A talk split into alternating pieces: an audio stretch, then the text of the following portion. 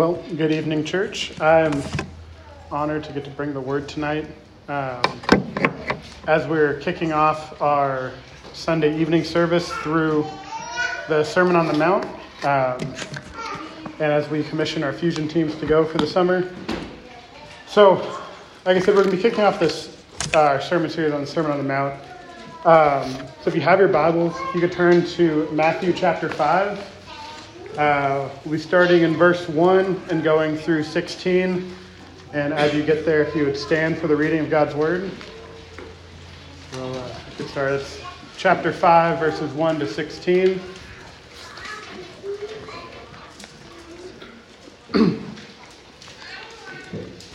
Seeing the crowds, he went up on the mountain, and when he sat down, his disciples came to him. And he opened his mouth and taught them, saying, Blessed are the poor in spirit for theirs is the kingdom of heaven. Blessed are those who mourn, for they shall be comforted. Blessed are the meek, for they shall inherit the earth. Blessed are those who hunger and thirst for righteousness, for they shall be satisfied. Blessed are the merciful, for they shall receive mercy. Blessed are the pure in heart, for they shall, they shall see God. Blessed are the peacemakers, for they shall be called sons of God. Blessed are those who are persecuted for righteousness' sake for theirs is the kingdom of heaven. Blessed are you when others revile you and persecute you and utter all kinds of evil against you falsely on my account. Rejoice and be glad, for your reward is great in heaven. For so they persecuted the prophets who were before you. You are the salt of the earth, but if salt has lost its taste, how shall its saltiness be restored? It is no longer good for anything except to be thrown out and trampled under people's feet. You are the light of the world. A city set on a hill cannot be hidden. Nor do people light a lamp and put it under a basket, but on a stand, and it gives light to all in the house. In the same way, let your light shine before others, so that they may see your good works and give glory to your Father who is in heaven. You may see it in.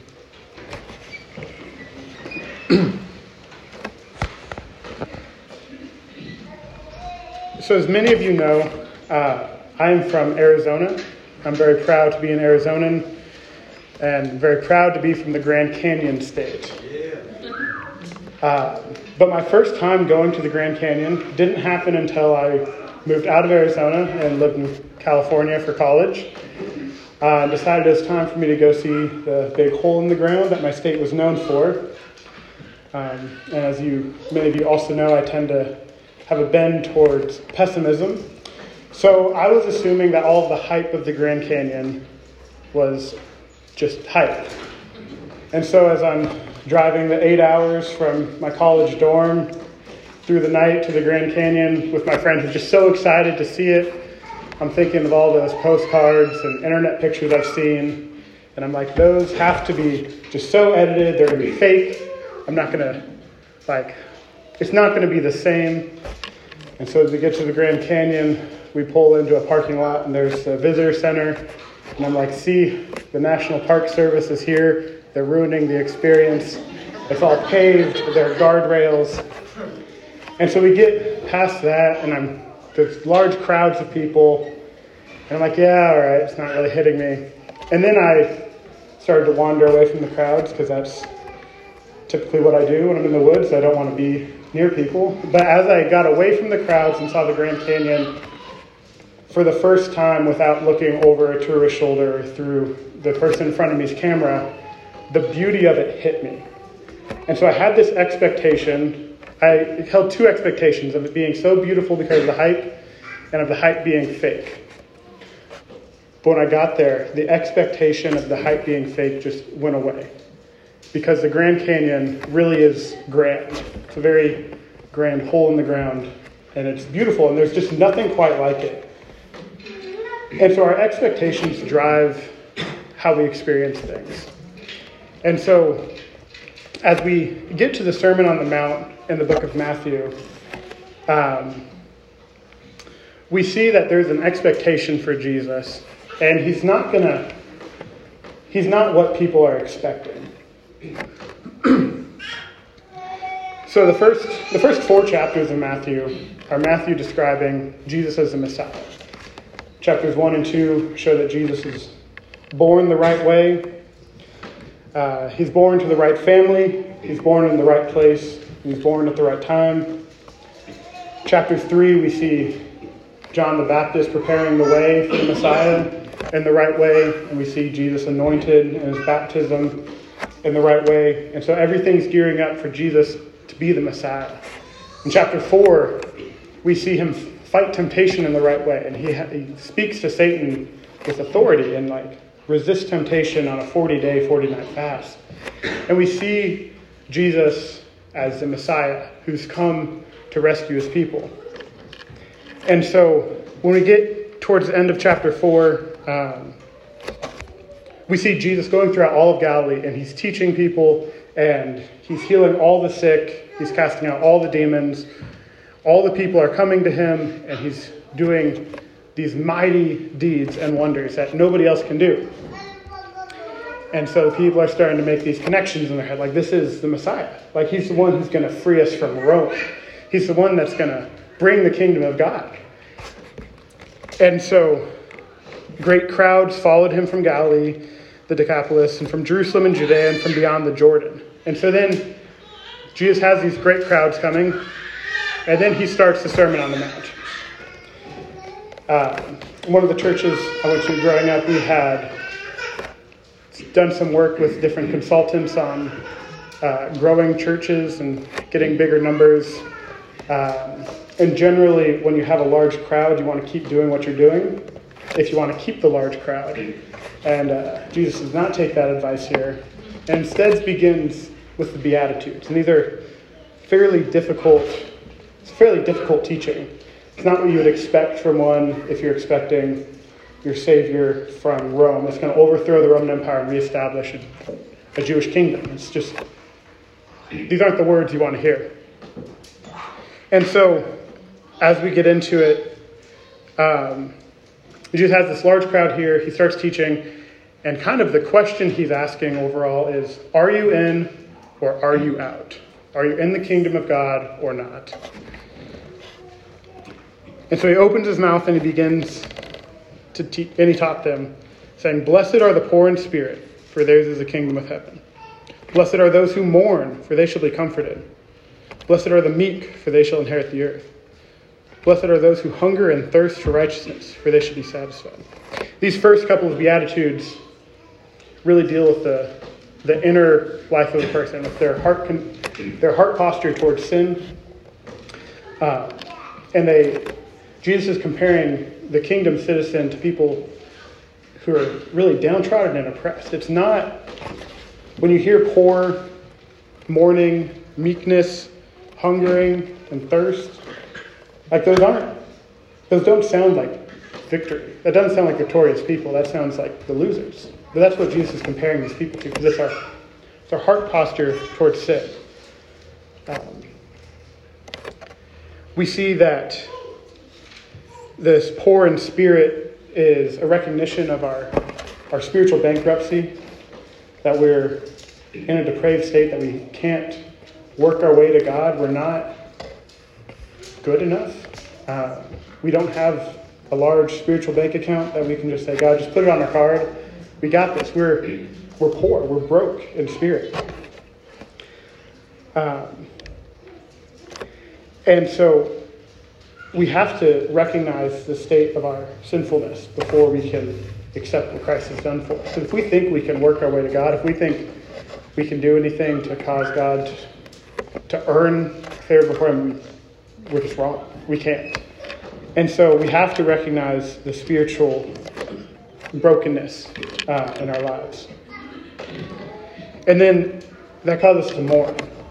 And there's doesn't necessarily say in the text that it's mourning over spiritual things, but just because of how it's sandwiched in this text, it's we can assume that it's a spiritual mourning, not just mourning over the loss of friends and family, although I do believe that Christ is our greatest sense of comfort in that. But here, it's talking more about the mourning of our spiritual condition.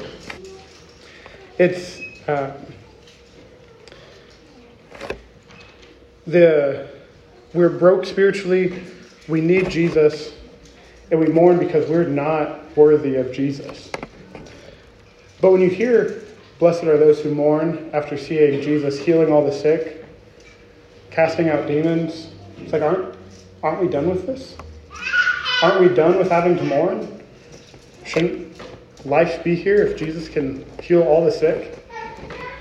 And so, again, it's hard teaching to know that to follow Christ is to, to mourn at some level. Blessed are the meek, for they shall inherit the earth.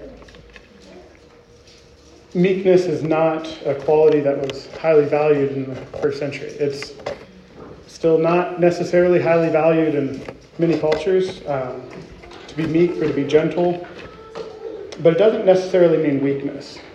There's a there's a saying among old school southern horse trainers that the meek horse wins the race. And so all thoroughbred horses are known for speed, agility, and power. They're race horses, that's what they're bred for, that's what they're good at. And so it's not that the meek horse wins because he's less powerful or less fast or less agile than the others, but because the meek horse is the one that responds to training. The meek horse is the one that does what the rider demands of it, that does what the trainer has trained it to do. And so, we are called to be meek. We're called to not be weak necessarily, but to use what power, speed, agility we have in the way that Christ has taught us. That we're to humble ourselves before our trainer, before our master, and that it's only through him that our power can be directed properly. Blessed are those who hunger and thirst for righteousness, uh, for they shall be satisfied. Again, hunger and thirst, this is not something that you would expect if you're going to follow Messiah. I would want, if I'm looking for a new leader, I don't want the one that says, hey, you're going to be hungry, you're going to be thirsty. I want the one who says, we're going to have food, we're going to have water, we're going to have plenty. But the kingdom citizen is compared to one hungers and thirsts for righteousness, for Nothing in this world will satisfy that need for hunger and for thirst. There's, when you get really hungry or really thirsty, there's this just drive that nothing can satisfy except for what you need. In uh, 2020, I qualified for Strongman Nationals in the middleweight class, which is 105 kilos or 231 pounds. And as you can tell looking at me, I do not weigh 230 pounds. And in 2020, by the time Nationals was coming around, I was walking around about 260 pounds. For those of you who are good at math, that is 29 pounds above my weight class. And so to compete, I had to weigh under 231 pounds. So I did a water cut. And so, two weeks out from my competition, I drank two gallons of water every day. Then, five days out, I started cutting that in half. I stopped eating carbs and I stopped eating salt. My diet consisted of shredded chicken that was boiled, spinach, and raw almonds. And by the end of that water cut, I weighed in at 231 pounds. But I was so thirsty that I was sucking on the towel I was using to try to sweat that extra weight off to just try to find anything that would satisfy that thirst. I was so hungry that I couldn't, my brain had stopped working, and when I was trying to get my rental car, they asked me how to spell my name, and I didn't respond. And my brother had to tell them how to spell my name because nothing was working except for what I was hungering and thirsting for. That was all I could focus on. And so to be in the kingdom of God, we're to be like that for righteousness It's to be nothing else to satisfy us, but anything that's like righteousness we're to cling to. And only Jesus can satisfy. And that's how he can promise us that if we hunger and thirst for righteousness, we'll be satisfied, because he is righteousness. He is our righteousness. He's the only one that can satisfy. And so then he continues um, the next couple of Beatitudes. Blessed are the merciful, for they shall receive mercy. Blessed are the pure in heart, for they shall see God. Blessed are the peacemakers, for they shall be called sons of God. This, um, as followers of Christ, as kingdom citizens, we are to reflect what Christ does. And so we're to be merciful. We'll receive mercy. Uh, for those of you who are here this morning, I heard Samuel's sermon on forgiveness. It's just such an excellent example of when we've experienced mercy or forgiveness of Christ, nothing anyone else can do to us is unforgivable when we realize how much Christ has forgiven us. Uh, we're to be merciful because Christ is merciful. Forgiving $7 billion, are we to hold somebody accountable for a couple thousand? As the parable this morning taught? No. Like we, when we experience that mercy, it changes us, and we are merciful because Christ is merciful and will receive mercy um, as followers of Christ. Blessed are the pure in heart, for they shall see God. The pure in heart, um, it implies a purity of heart, a cleanliness of our heart condition. Uh, it shows that we have been cleaned. And as the earlier Beatitude shows, like we are not able to do that on our own. But when we're part of the kingdom, Christ is able to do that. Pure in heart also has been noted to imply a singular focus of our heart. Uh, and so, because of that, when we're clean, we can focus on God. We can see Christ clearer than when we let sin and the world start to contaminate our heart. And so, the they shall see God. Uh, it's a bit of a twofold meaning both of seeing God's purposes on earth now, of seeing where God's hand is on our lives, the grace of God, um, and His provision of everything in our lives. But also, there's hope that in heaven we'll see God, that we'll be able to, for all eternity, sit and ponder at the beauty of God, to worship Him forever, and that we will be able to see God and then blessed are the, pers- the blessed are the peacemakers, for they shall be called sons of God. We are, as Christians, we reflect who Christ is. Uh, we're to be peacemakers because the kingdom of God is marked by peace. And so we are to also be marked by peace, to, be, to make peace we're not to be power brokers that are attempting a ceasefire between two competing nations. Um, peace ultimately starts in the individual heart. For there to be peace among nations, there first has to be peace among individuals. And so we're not power brokers. We're not, that's not our position, but we are called to be people who love people, to be people who seek peace uh, in the first century, it was common for sons to take on the family trade. And so, if we're called sons of God, we ought to take on the family trade of making peace, of reconciling people to God. Uh, it's fitting tonight as we're commissioning fusion teams that we're going to share the gospel, the only hope people have of reconciliation of true peace only comes through Christ. And so we share the gospel with people.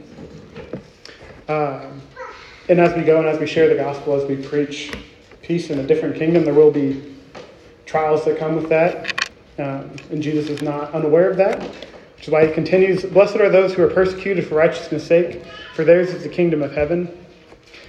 And blessed are you when others revile you and persecute you and utter all kinds of evil against you falsely on my account. Rejoice and be glad, for your reward is great in heaven, for so they persecuted the prophets who were before you. Persecution comes when we follow Christ.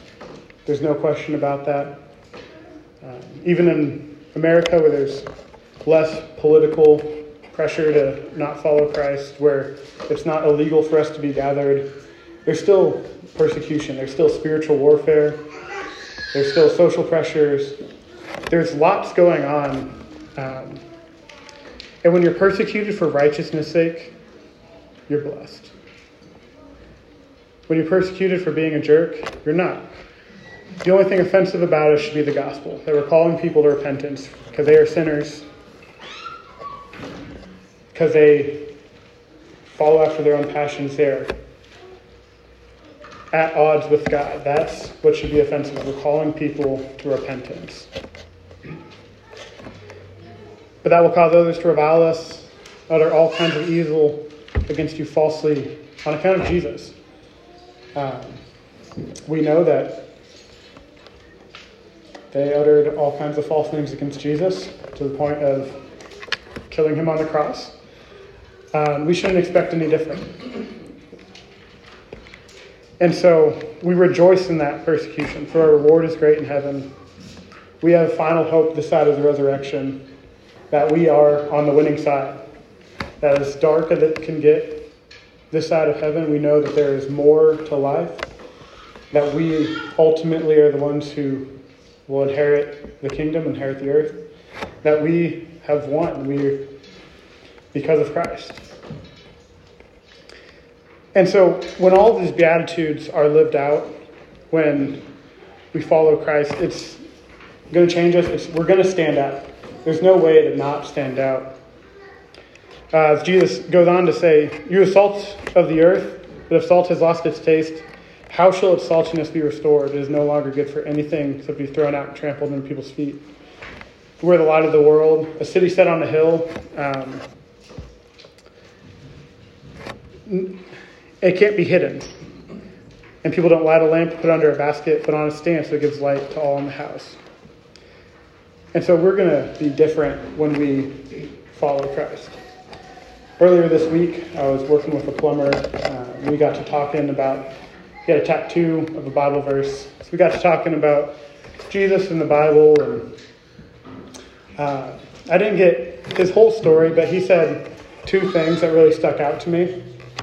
One, he referred to his current relationship status as his ex wife, who is now his girlfriend, and that all of that changed because of Christ.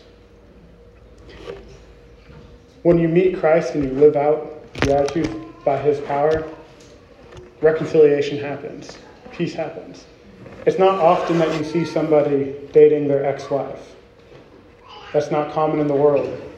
Trying to reconcile with people who've you have hurt and been hurt by at that level that causes a split of covenant. But to fight for that, that's something that only happens because of Christ. And so we're to stand out. Uh, the salt of the earth. Salt is a weird thing, something you don't think about very often, but it has a lot of purposes. Um, but a main one is taste. I was I listen to a lot of podcasts. It's one of the main ways I pass my time. I was listening to one about cooking, uh, which is weird because I don't actually cook, but it was there. And this chef who was talking about these frequently asked questions about cooking, uh, he said that when you're cooking something and you taste it and it's, you know it's missing something, but you don't know what it is, and you're like, I, I just, I need to add something. He said 95% of the time, it's salt. Just add more salt. It's that simple. Salt makes a difference. Your food probably needs more salt, and I guarantee you the earth needs more salt. So we're called to be the salt of the earth. Um, but we also have to be careful to keep our eyes focused on Jesus, for that to be what consumes us. Because it is just showing that it's possible for us to lose our saltiness, for us to not be effective as kings and citizens. And so we have to fight to not lose our saltiness, to keep focused on Jesus, to not let life distract us, to not be caught up in uh, unrepentant sin, to not be caught up in the worries of the world, but to focus wholeheartedly on Christ and to follow and chase after Him You're the light of the world. A city set on a hill cannot be hidden, nor do people light a lamp, put it under a basket, but on a stand, and it gives light to all in the house. In the same way, let your light shine before others, so that they may see your good works and give glory to your Father who is in heaven. Light's an interesting thing. So everything's interesting. But light, when I was uh, in college, my first major that I tried out with aviation. Um, and so I ended up getting my pilot's license. But in the process for that, one of the things you have to do is a solo, what we call cross country trip. And so it's anything over, I think it's 50 nautical miles from your home base, um, land and come back. Uh, and you have to do one at night. And so when you're flying by yourself at night, it gets really dark really fast flying over the desert. There's no city lights around, and you're, you know you're flying the right direction because that's what your compass says. And you're pretty sure that if you started to veer off the path, you would get a radio call from the FAA. They tend to do that. But as you're flying in darkness, then out in the distance, you'll see a light that's an airport beacon. And so it flashes white, and then flashes green, and flashes white, and flashes green. They know that's where the airport is. And so when you see that light, you can correct your course to fly a straighter path. You get hope that you're not flying out into the middle of the desert for no reason, and that you can land, get gas, and go home. And so that light, when you see that, it gives you hope. In a world of darkness, we need more hope. We need Christians to be light, to be a city set on a hill, be on a lampstand that's not hidden. We need to show people that there is hope in the world. And so we're light. Uh, and so we, this tonight, as we're commissioning our fusion teams, um, we're going to be going into some hard places, into some very dark places spiritually. And so we have the light of Christ. Um, for those of us who aren't in fusion, you're going into Kansas City, you're going to work, you're going in the Northeast, also places that need light. When somebody's struggling with sin, they need the gospel. When somebody doesn't know Jesus, they need the gospel. When somebody's been a Christian for a long time, but they're being down on themselves, they're discouraged, they need the gospel. There's, to quote Dr. Joe, there's no greater love or no greater way to love somebody than to share the gospel with them. That goes for Christians and non Christians alike. And so, as I wrap up today, I want to ask you are you in or are you out? Are you in the kingdom or not? The Beatitudes are hard, but because of what Christ has done in living a perfect life, dying a perfect death, being dead and buried for three days, being raised on the third day, ascending into heaven where he sits at the right hand of God, we are capable of living out the Beatitudes. We're capable of being the salt of the earth that doesn't lose its saltiness because we have Christ of being light on a hill and on a lampstand that's not put under a basket, it's not hidden, but to be a beacon of hope for those in a world without hope. And so, are you in or are you out? In a text like this, there's lots of application points that are going to be very personal. Um, do you need to recognize your sin for the first time? Do you need to see the weight of that and the need for Christ? Do you need to reconcile relationships with others in the church or in your family? Do you need to seek to make peace? Do you need to seek to rejoice in persecution? Do you need to just fix your eyes on Jesus so you don't lose your saltiness in the world? And then if you're in, share the gospel. Be the light. It's what the world needs more than anything, is to share the gospel with people. Just always be sharing the gospel. It's what, it's what the world needs. That's how you change the world. So, if you would pray with me. Heavenly Father, thank you for this opportunity we have to gather together. We thank you for this opportunity we have to dive into your word, to learn more about you. God, we thank you that you've entrusted us with the gospel, that we can take it to the ends of the earth, um, that we can see your glory. God, thank you for sending your son to die on the cross for us, to be dead and buried and raised. And Lord, I pray that we would just see the beauty of Jesus, the ugliness of our sin, um, that you would spur us to repentance and belief, that you would spur us to action, to sharing the gospel, and that we would not lose our saltiness, but we would remain the salt of the earth, that we would shine bright with a hope that the world just can't understand. Lord, we love you. We thank you for everything. All this in the name of Jesus and the power of the Holy Spirit. Amen.